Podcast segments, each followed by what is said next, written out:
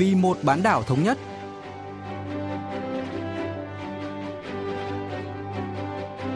Xuân Trường xin kính chào quý vị và các bạn. Mời quý vị và các bạn theo dõi chuyên mục Vì một bán đảo thống nhất của Đài Phát thanh Quốc tế Hàn Quốc KBS World Radio.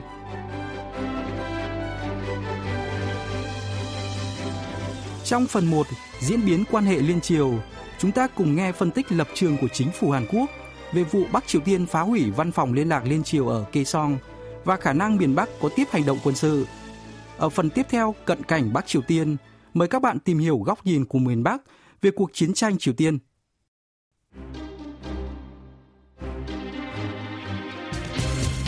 Vào 2 giờ 49 phút chiều 16 tháng 6, Bắc Triều Tiên đã cho nổ văn phòng liên lạc liên triều nằm trong khu công nghiệp liên triều Kaesong, miền Bắc.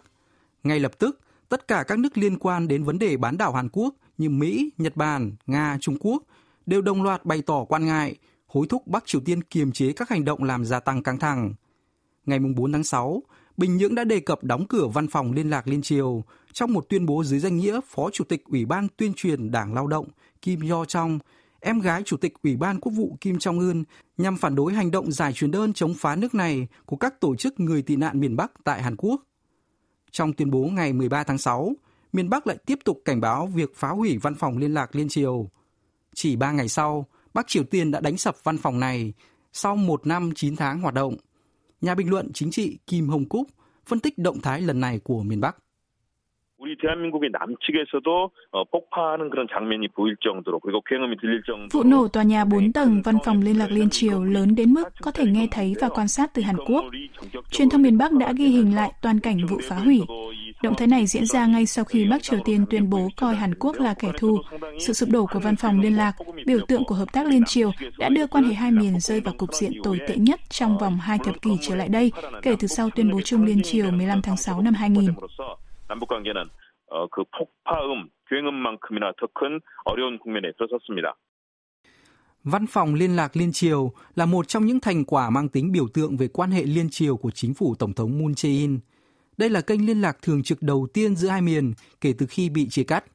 Văn phòng chính thức mở cửa ngày 14 tháng 9 2018, 140 ngày sau khi lãnh đạo hai miền ký tuyên bố chung bàn môn điếm. Văn phòng được đánh giá là bước khởi đầu cho bình thường hóa đối thoại liên triều, cho phép quan chức hai nước gặp gỡ, bàn thảo trực tiếp tại cùng một địa điểm. Thế nhưng tháng 3 năm ngoái, Bắc Triều Tiên đã thông báo đơn phương rút khỏi văn phòng liên lạc liên triều mà không giải thích lý do cụ thể, làm phai nhạt ý nghĩa biểu tượng của văn phòng này. Nhà bình luận Kim Hồng Cúc cho biết thêm. 2018년 4월 27일 판문점 선언 나온 이후에 Văn phòng liên lạc liên triều là địa điểm liên lạc, họp hành, tham vấn, giao lưu, bảo đảm tiện nghi cần thiết cho nhân sự hai miền. Tầng 1 của tòa nhà được sử dụng làm nơi đào tạo, tầng 3 gồm các phòng họp, tầng 2 đặt văn phòng của phía miền Nam và tầng 4 đặt văn phòng của miền Bắc. Giám đốc văn phòng miền Nam là Thứ trưởng Bộ Thống nhất, giám đốc phía miền Bắc là Chủ tịch Ủy ban Hòa bình Thống nhất Tổ quốc. Văn phòng liên lạc liên triều được chia thành nhiều bộ phận như bộ phận điều hành, bộ phận giao lưu, bộ phận liên lạc hợp tác. Có khoảng 30 nhân viên mỗi bên làm việc tại đây. Tuy nhiên, sau khi dịch COVID-19 bùng phát đầu năm nay, Bắc Triều Tiên đã tăng cường cảnh giác cao độ. Đến ngày 31 tháng 1, hai miền rút toàn bộ nhân viên thường trực về nước. Đáng tiếc là chỉ gần 5 tháng sau, miền Bắc đã đơn phương đánh sập cả tòa nhà, đồng thời đơn phương phá vỡ mọi thỏa thuận giữa hai bên. 폭파 사건은 정말로 상징적으로도 그렇고요. 선언 합의가 일방적으로 파괴되는 그런 상황까지 이어졌다는 점에서 굉장히 중요한 의미를 가진 사건입니다.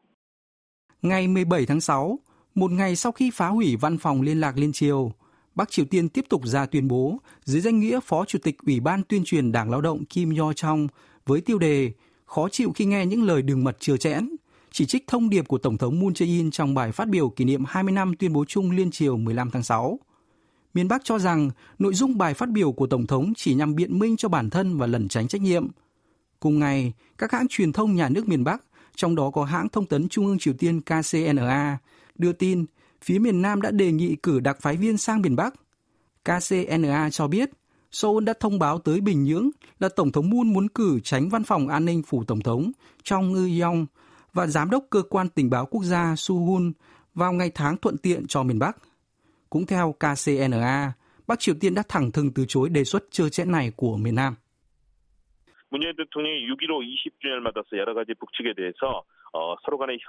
Bài phát biểu nhân kỷ niệm 20 năm tuyên bố chung liên triều 15 tháng 6 của Tổng thống Moon Jae-in gồm các đề xuất thảo luận, hợp tác liên triều, giải tỏa mọi vấn đề giữa hai bên.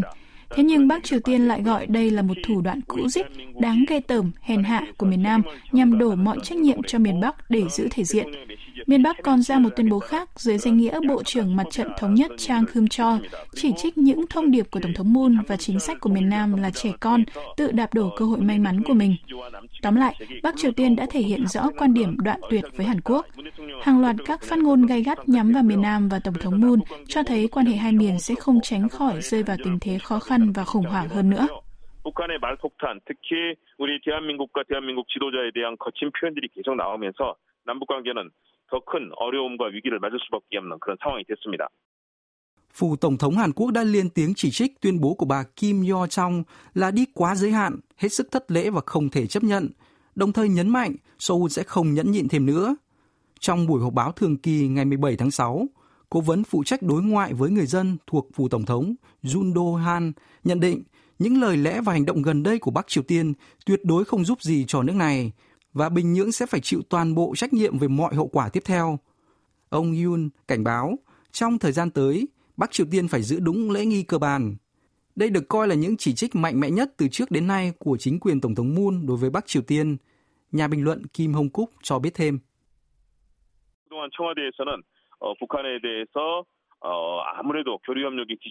Cho đến nay, đường lối cơ bản của phủ tổng thống luôn là duy trì nền tảng giao lưu, hợp tác với Bắc Triều Tiên.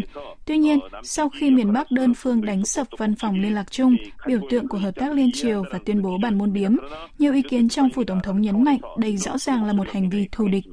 Trong thời gian qua, Hàn Quốc luôn hết sức kiềm chế và thận trọng khi đưa ra thông điệp với Bắc Triều Tiên. Nhưng nội dung phát biểu của cố vấn Yoon Do-han ngày 17 tháng 6 đã truyền đi một thông điệp cứng rắn, cho thấy phủ tổng thống Hàn Quốc sẽ sẵn sàng đối phó mạnh tay, không để yên cho Bắc Triều Tiên phá vỡ những thành quả đã đạt được. Sáng 17 tháng 6, phủ tổng thống cũng đã triệu tập cuộc họp khẩn của Hội đồng An ninh Quốc gia, tái khẳng định lập trường trước đó của Bộ Thống nhất là Bắc Triều Tiên sẽ phải chịu mọi trách nhiệm về hành vi không thể chấp nhận lần này. 그러나 북측의 적대행위가 어, 그 공세가 도를 넘을 경우에는 우리 측도 단호하게 대응하겠다는 기본 입장을 다시 한번 확인을 했습니다. Bộ Thống nhất Hàn Quốc sáng 17 tháng 6 đã đưa ra lập trường chính thức, lấy làm tiếc sâu sắc về vụ phá hủy văn phòng liên lạc liên triều của Bắc Triều Tiên, quy kết đây là hành vi xâm phạm quyền tài sản của người dân Hàn Quốc. Bộ Quốc phòng Hàn Quốc cũng tuyên bố sẽ tăng cường giám sát và duy trì tư thế sẵn sàng đối phó với bất kỳ tình huống nào tại khu vực danh giới phi quân sự liên triều. Vài tiếng trước khi phá hủy văn phòng liên lạc liên triều ngày 16 tháng 6, Bộ Tổng tham mưu Quân đội Nhân dân Bắc Triều Tiên tuyên bố sẽ cử quân đội tới những khu vực phi quân sự theo thỏa thuận liên triều. Tới sáng 17 tháng 6, nước này thông báo cụ thể hơn là sẽ tái triển khai quân đội tại khu du lịch núi Cương Cang, khu công nghiệp liên triều Kê Song, các trạm gác phía trong khu phi quân sự liên triều DMZ và tiến hành lại các cuộc diễn tập quân sự trên biển Tây. Nhà bình luận Kim Hồng Cúc đánh giá. 개성공단의 이 사무소 건물 폭파와 함께 개성공단에도 군사력을 주둔시키고 Tôi nghĩ Bắc Triều Tiên sẽ thực sự tiến hành kế hoạch này, cũng như có các động thái khiêu khích tại một số khu vực gần ranh giới quân sự liên triều. Chính phủ Hàn Quốc cần theo dõi sát sao mọi động thái của miền Bắc, sẵn sàng đối phó nhanh chóng và quyết liệt với mọi khả năng. Do căng thẳng quân sự leo thang, quân đội Hàn Quốc đã ban lệnh sẵn sàng chiến đấu toàn quân. Seoul cần thực hiện song song hai chiến lược, một mặt tiếp tục thuyết phục Bắc Triều Tiên, mặt khác tăng cường cảnh cáo cứng rắn, gây sức ép với nước này. Nói cách khác, Hàn Quốc phải theo sát các động thái của miền Bắc và chuẩn bị phương án huy động lực lượng quân sự để đối phó.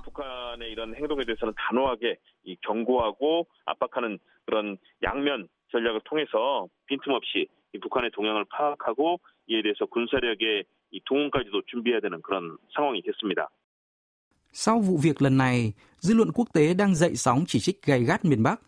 Nhiều ý kiến yêu cầu chính phủ khôi phục lại các trạm gác phía trong khu phi quân sự liên triều và diễn tập quân sự đối phó với khả năng Bắc Triều Tiên tấn công Hàn Quốc. Quân đội miền Bắc cũng tuyên bố sẽ giải truyền đơn xuống miền Nam. Do đó, nhiều ý kiến cho rằng Bộ Thống nhất Hàn Quốc cũng cần xem xét lại kế hoạch xây dựng luật cấm hành vi giải truyền đơn sang miền Bắc của các tổ chức dân sự. Ông Kim Hồng Cúc bình luận.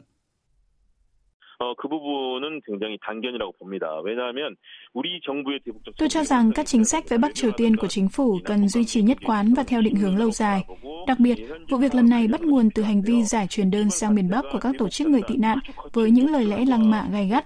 Hành động này không hề mang lại lợi ích gì mà chỉ kích động miền Bắc nên cần phải xử lý cứng rắn.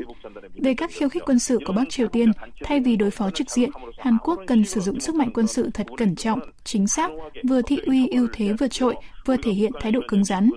Nếu Seoul có bước đi quân sự trước, căng thẳng giữa hai bên sẽ leo thang thành xung đột lớn khiến tình hình càng tồi tệ, ảnh hưởng tới hình ảnh của Hàn Quốc, vốn được cộng đồng quốc tế công nhận là một cường quốc về kinh tế và an ninh.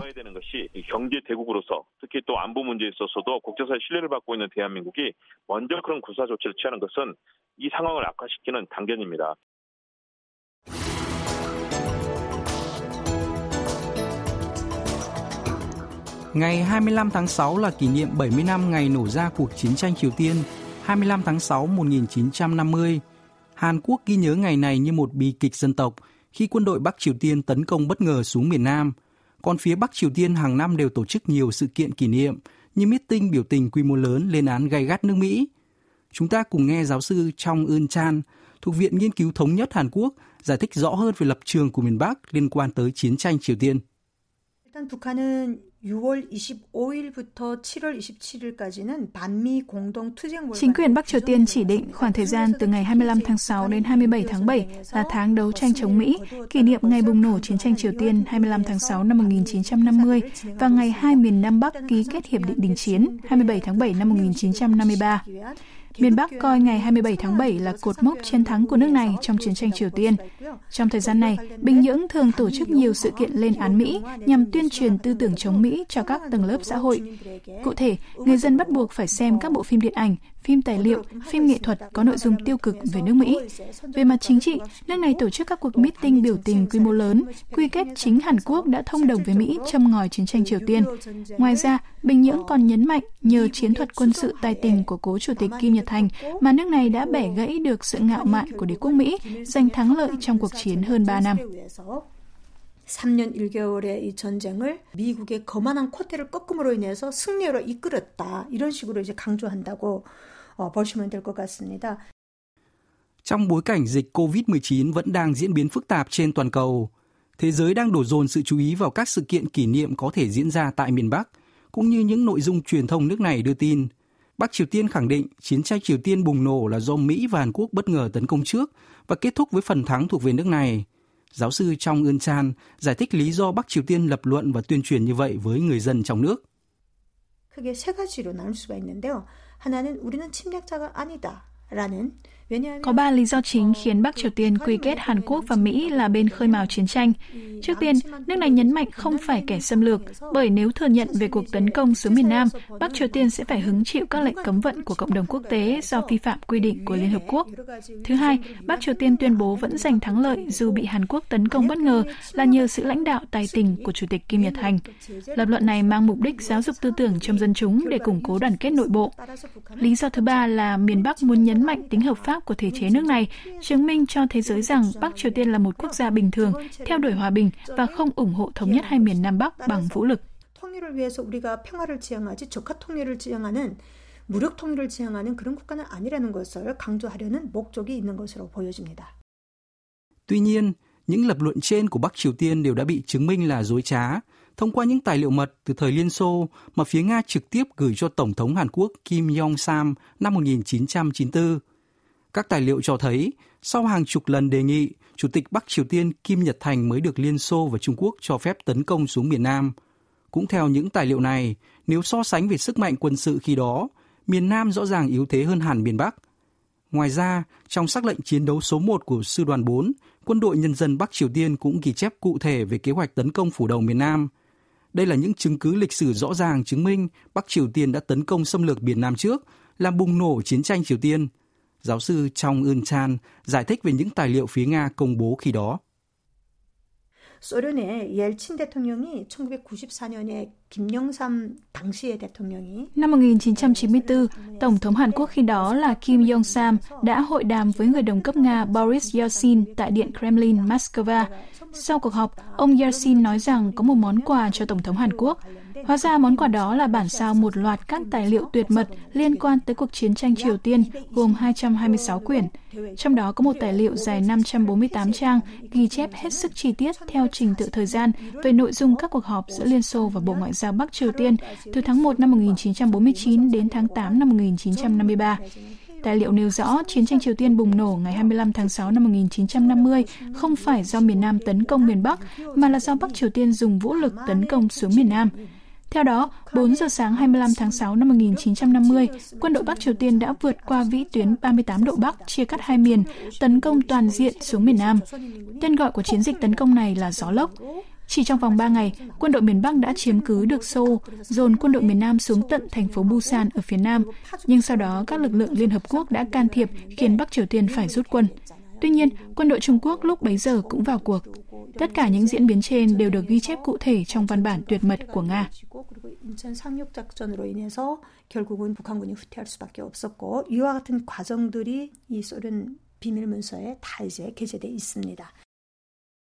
Bất chấp những tài liệu xác thực trên, chính quyền Bắc Triều Tiên vẫn một mực quy kết Hàn Quốc khơi mào tấn công xâm lược nước này, kích động tư tưởng chống Mỹ trong dân chúng. Vậy ý đồ của Bắc Triều Tiên là gì? Giáo sư Trong Eun Chan giải thích thêm.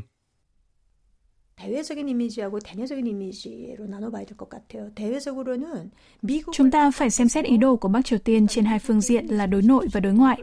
Về mặt đối ngoại, nước này gây sức ép, hạ thấp hình ảnh của Mỹ, hòng kích động phản ứng đáp trả của Washington, lôi kéo nước này ngồi về bàn đối thoại. Về mặt đối nội, ý đồ của miền Bắc là ca ngợi sự nghiệp của nhà lãnh đạo Kim Nhật Thành đối với dân chúng, nhấn mạnh những hậu quả đế quốc Mỹ đã gây ra với nước này. Nói cách khác, Bắc Triều Tiên muốn lợi dụng những lập luận bóp méo lịch sử để tuyên truyền tư tưởng giai cấp, thắt chặt đoàn kết nội bộ và nêu bật sự nghiệp của nhà lãnh đạo tối cao.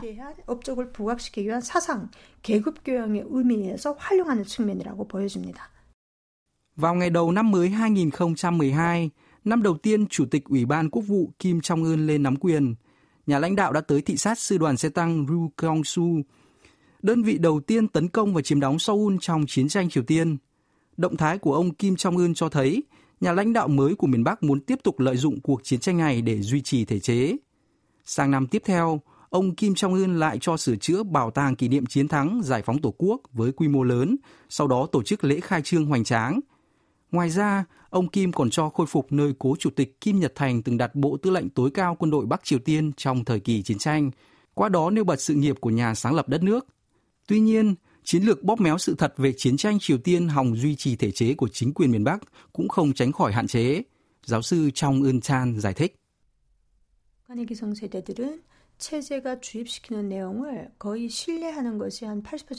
Hơn 80% thế hệ lão thành của Bắc Triều Tiên hầu như tin tưởng hoàn toàn vào những nội dung chính quyền nước này tiềm nhiễm. Thông qua hệ thống phân phối nhà nước, miền Bắc kiểm soát người dân về mặt kinh tế, đồng thời giáo dục tư tưởng, đoàn kết về mặt chính trị, nỗ lực ngăn chặn các nguồn thông tin bên ngoài xâm nhập vào trong nước – Tuy nhiên, các thế hệ trẻ của nước này lại khác biệt hoàn toàn. Do môi trường chính trị, xã hội thay đổi, thế hệ trẻ miền Bắc coi trọng trải nghiệm thực tế, mắt thấy tai nghe hơn là những nội dung tuyên truyền của chế độ. Họ được tiếp cận với những thông tin về tình hình thế giới bên ngoài và so sánh với chế độ của nước mình, đặt dấu chấm hỏi về những lập luận của chính quyền về chiến tranh Triều Tiên và cố gắng tìm ra câu trả lời. Tất nhiên, trong thời gian tới, chính quyền Bắc Triều Tiên sẽ tiếp tục tích cực tuyên truyền như từ trước tới nay, nhưng tôi nghĩ những nỗ lực này sẽ vấp phải nhiều hạn chế. 북한 체제가 강력하게 추진하는 하나의 일환으로 추진될지라도 한계는 있을 것이다. 이렇게 보여집니다.